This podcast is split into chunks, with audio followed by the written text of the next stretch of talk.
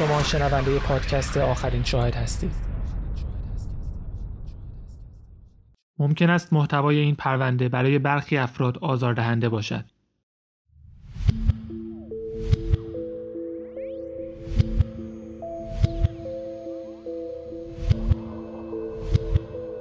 هیلساید استرنگلر قسمت سوم.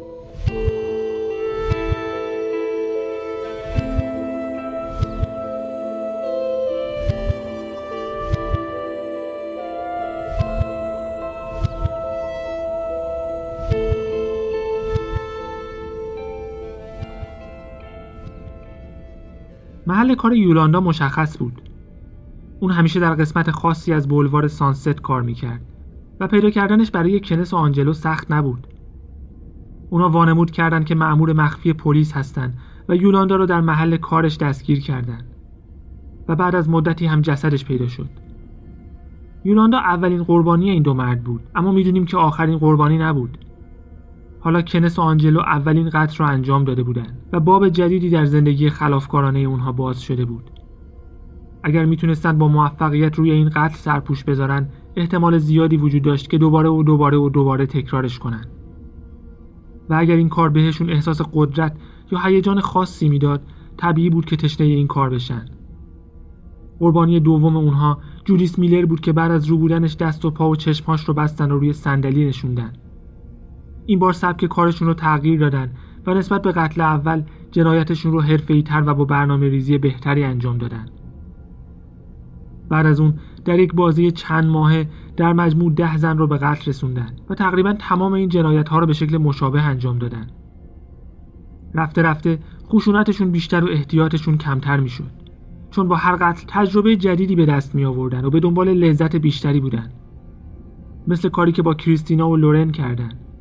سعی کردن کریستینا رو با تزریق ماده شوینده و بعد با گاز به قتل برسونن و به لورن هم برق وصل کردن روش اونها در بدام انداختن قربانیانشون این بود که تظاهر می‌کردن مأمور پلیس هستند. ظاهرا نشان قلابی همراهشون داشتن و در بسیاری از موارد بدون اینکه با مقاومتی از جانب زنها و دخترها مواجه بشن اونها را با خودشون همراه می‌کردن بعد از سوار کردن قربانیان مقصد بعدی کارگاه آنجلو در گلندیل بود. اون کارگاه به مکانی برای قتل‌ها و جنایت‌های اونا تبدیل شده بود و قربانیان یکی پس از دیگری در اونجا شکنجه می‌شدن و به قتل می‌رسیدن. به نظر می‌رسه انگیزه اصلی بونو احساس تنفر از زنها و انگیزه کنس قدرت طلبی بوده. به جز یولاندا واشنگتن سایر قربانیان به طور تصادفی و بدون شناخت قبلی انتخاب شدند. عقده های آنجلو و کنس به صورت قتل های زنجیره‌ای و به شکلی بیرحمانه بروز داده شد. و چندین ماه ترس و وحشت رو برای دخترهای اون منطقه به همراه داشت. پلیس در مقطعی هر هفته یک جسد پیدا کرد. بیشترین تعداد قربانیان مربوط به اکتبر سال 1977 بود و اکثر دخترها در این ماه به قتل رسیده بودند. درست همزمان با دوره‌ای که کنس سعی داشت وارد نیروی پلیس لس آنجلس بشه. اون در گشت زنی های مامورین LAPD اونها را همراهی می‌کرد و اتفاقا با بعضی از مامورین پلیس محلی رابطه خوبی داشت و همزمان همراه با آنجلو به جنایتهاش ادامه می‌داد. اما در دسامبر 1977 تعداد قتلها کم شد و این اتفاق یک دلیل مشخص داشت. تعداد بالای پرونده ها و شباهت اونا به هم باعث شده بود پلیس روی این پرونده حساس بشه و توجهشون کاملا به این قتلها جلب شده بود. حضور کنس در گشتنی های پلیس اون رو در معرض دید قرار داده بود و پلیس روی کنس به عنوان یک فرد مهم در این پرونده حساس شده بود حتی یکی دو بار مورد سوال و جواب قرار گرفت. کنس که احساس خطر کرده بود درباره رابطش با پلیس و همراهی کردن اونا در گشت زنی ها و همینطور بازجویی کاراگاه ها با آنجلو صحبت کرد. و میشه تصور کرد که آنجلو از شنیدن این حرفا چقدر عصبانی شد. آنجلو باهوشتر از کنس بود و احتمالا حد زده بود که پلیس به کنس یا شاید هر دوی اونها مشکوک شده و احتمالا داره کنس رو بازی میده تا از طریق اون به سر نخهای جدیدی برسه. آنجلو که خیلی عصبانی بود کنس رو تهدید کرد تا کالیفرنیا رو ترک کنه. ظاهرا گفته اگر از کالیفرنیا نره خودشونو می‌کشه. آنجلو فکر می‌کرد با این کار می‌تونه از نزدیک شدن پلیس به خودش جلوگیری کنه. اما شاید بهتر بود کنس رو پیش خودش نگه داره تا از کارهای احمقانش جلوگیری کنه. تقریبا سه ماه بعد از آخرین قتل یعنی در ماه می 1978 کنس کالیفرنیا رو ترک کرد و به بلینگام در واشنگتن رفت. در اونجا به عنوان مأمور امنیتی مشغول به کار شد اما مزه جنایت های قبلی هنوز زیر زبونش بود. نتیجهش این بود که کارن و دایان رو کشت و از اونجا که بسیار ناشیانه عمل کرد پلیس بالاخره موفق شد اون رو گیر بندازه. خوشبختانه این آخرین قتل کنس قبل از بازداشت شدن بود. بعد از دستگیری شدن کنس پلیس به سرعت سعی کرد آنجلو رو هم به این پرونده ربط بده این دو نفر روی هم به ده فقره قتل چندین جرم دیگه از جمله آدم ربایی تجاوز و فعالیت های نامتعارف جنسی متهم شده بودند. البته جدای از جرم هایی که کنس در زمان حضورش در واشنگتن به تنهایی مرتکب شده بود و برای اونها احکام جداگانه دریافت کرد. کنس دو فقره قتل در واشنگتن مرتکب شده بود و به نظر می رسید این پرونده کلید حل ماجراست چون در پاک کردن مدارک جرم بسیار ضعیف عمل کرده بود. بازپرسان معتقد بودند پرونده که علیه کنس وجود داره بسیار قویتر و مستدلتره. پس تصمیم گرفتن اول سراغ کنس برن. چون اگر می‌تونستن کنس رو محکوم کنن کشوندن آنجلو پای میز محاکمه بسیار ساده تر می‌شد.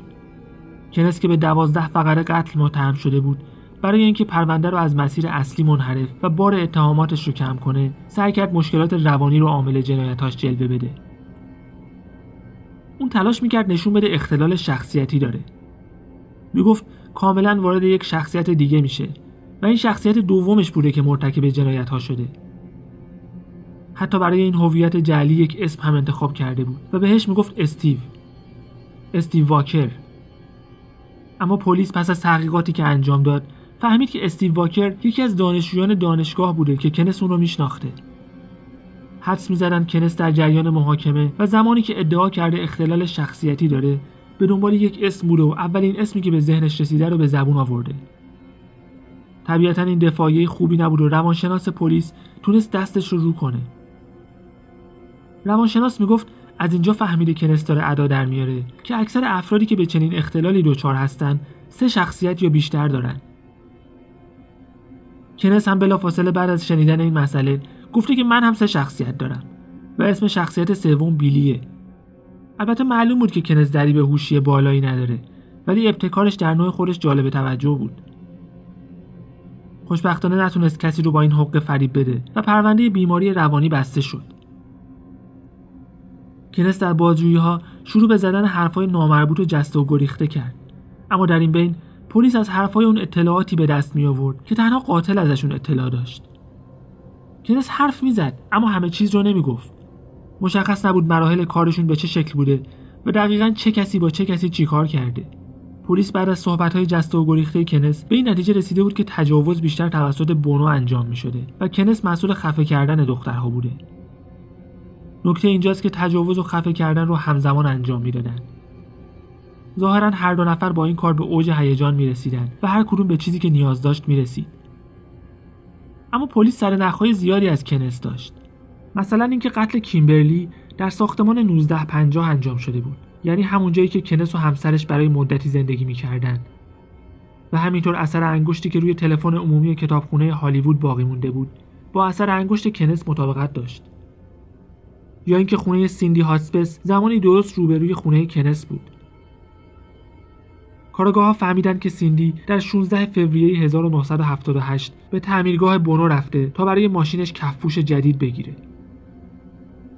کنس چاره ای نداشت جز اینکه آنجلو رو معرفی کنه و با پلیس همکاری کنه.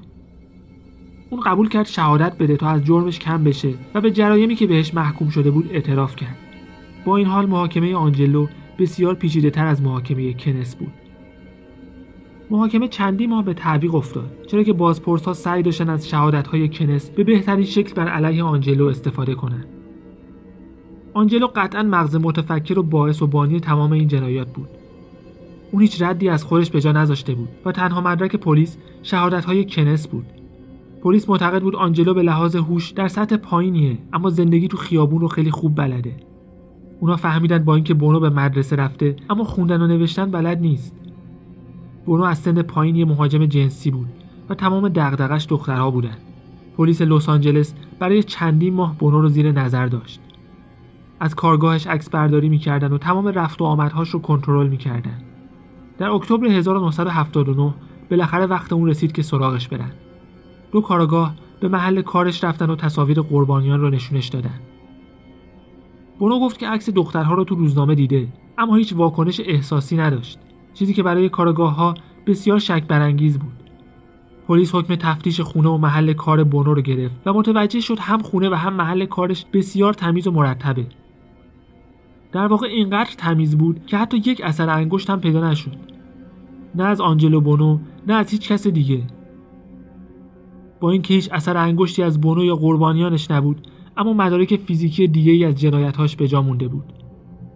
یک صندلی در دفتر بونو در کارگاهش بود که دخترها رو روی اون می از داخل این صندلی پارچه هایی پیدا شد که الیافش با الیاف پیدا شده در صحنه قتل لورن وگنر مطابقت داشت. و یادتون هست که یه تکه پلاستیک سفید روی پلک جودی میلر پیدا شده بود؟ اون تکه پلاستیک مربوط به یکی از موادی بود که آنجلو در تعمیرگاهش از اون استفاده می‌کرد. کنس و آنجلو از اون ماده برای درست کردن چشمبند استفاده کرده بودند و به خاطر همین تکه از اون روی پلک جودی باقی مونده بود. در 19 اکتبر پلیس بونو رو دستگیر کرد. به اتهام ده فقره قتل. محاکمه بونو در 16 نوامبر آغاز شد. تیم وکلای آنجلو سعی کردن هیئت منصفه رو مجاب کنند که کنس بیانکی مسبب این اتفاقات و خراب شدن زندگی آنجلو بوده. این دفاع از چیزی که ممکنه فکر کنید خیلی موثرتره. در طول محاکمه کنس هر کاری که از دستش برمیومد انجام داد تا در محاکمه اخلال ایجاد کنه. در مجموع یه شاهد واقعا بد و غیرقابل اتکا بود. شاید می‌خواست از آنجلو دفاع کنه. اون به جرایمش اعتراف کرده بود تا از مجازات اعدام تبرئه بشه. اما نمی‌خواست بر علیه آنجلو کاری بکنه. به خاطر همین سعی می‌کرد روند محاکمه آنجلو رو مختل کنه. در شش ماهی که کنس در جایگاه شاهد حضور داشت کنس و آنجلو به ندرت همدیگر رو نگاه کردند. آنجلو بیشتر اوقات به نقطه نامشخصی خیره شده بود. اون هیچ گونه احساساتی نشون نمی‌داد. محاکمه آنجلو به یکی از طولانی ترین محاکمه های تاریخ آمریکا تبدیل شد. دو سال. محاکمه در سال 1983 به پایان رسید و آنجلو بالاخره در نه فقره قتل گناهکار شناخته و محکوم شد. تنها قتلی که به خاطرش حکمی دریافت نکرد اولین قتل یعنی قتل یولاندا واشنگتن بود. ظاهرا اون قتل در ماشین در هنگامی که بونو پشت فرمون بود توسط کنس در صندلی عقب اتفاق افتاده بود. زمانی که قاضی پرونده رونالد جورج حکم کنس و آنجلو رو می‌خوند گفت دوست داشته براشون مجازات اعدام در نظر بگیره. اما چنین چیزی در اختیارش نبوده. قاضی فکر می‌کرد این دو نفر به یک اندازه در جنایات نقش داشتن و باید حکم مشابهی دریافت کنند اون گفت قاتلین هیچ وقت نباید بیرون سلول رو ببینن و نباید به قید وسیقه آزاد بشن. گفت این لطف هیئت منصفه بوده و اون صلاحیت اعمال مجازات شدیدتر رو نداره. می‌گفت اگر پرونده وجود داشته باشه که مجازات اعدام به خاطر اون وضع شده قطعا همین پرونده است. اما هیئت منصفه معتقد بود در نظر گرفتن مجازات اعدام بیشتر شبیه به یه لطف به این دو قاتله و اینکه تا پایان عمرشون در زندان بمونن و عذاب بکشند مجازات منصفانه تریه. کنس به خاطر اعتراف جرایمش محکوم به مجازات حبس ابد با امکان آزادی به قید وسیقه شد. آنجلو که اتهاماتش رو نپذیرفته بود محکوم به حبس ابد بدون آزادی به قید وسیقه شد. اون موقع آنجلو تقریبا 50 سالش بود و شاید تفاوت حبس ابد با اعدام برای آنجلو بسیار کمتر از کنس بود در هر حال هر دو نفر خودشون رو برای حبس ابد آماده می‌کردن کنس بیانکی در زندان ایالتی واشنگتن در والا والا است و آنجلو به زندان کالاپاتریک در کالیفرنیا فرستاده شد. چند سال اونجا بود و در نهایت در سپتامبر 2002 در 67 سالگی در اثر چیزی که گفته شده سکته قلبی بوده مرد. اما کنس هنوز زنده است و در زندانه. با این حال به لطف یه بیمار روانی دیگه اجازه نداد ذهن خلاق و مبتکرش در دوران حبس بیکار بمونه. بعد از دستگیری با زنی به اسم ورونیکا وارد رابطه شد. ورونیکا از اون زنهایی بود که به مردهای خلافکار، خیانتکار یا مردایی که در زندان هستن علاقه دارن. بهش میگن هیبریستوفیلیا یا سندروم بونیو کلاید. کنس و ورونیکا در زمانی که کنس در بازداشت بود با هم وارد رابطه شدن و ازدواج کردن. چند ماه بعد و بعد از اینکه کنس به زندان منتقل شد، یه نقشه احمقانه به ذهنشون رسید. کنس باید اسپرم خودش رو جمع می‌کرد و به شکلی اون رو به ورونیکا میرسوند.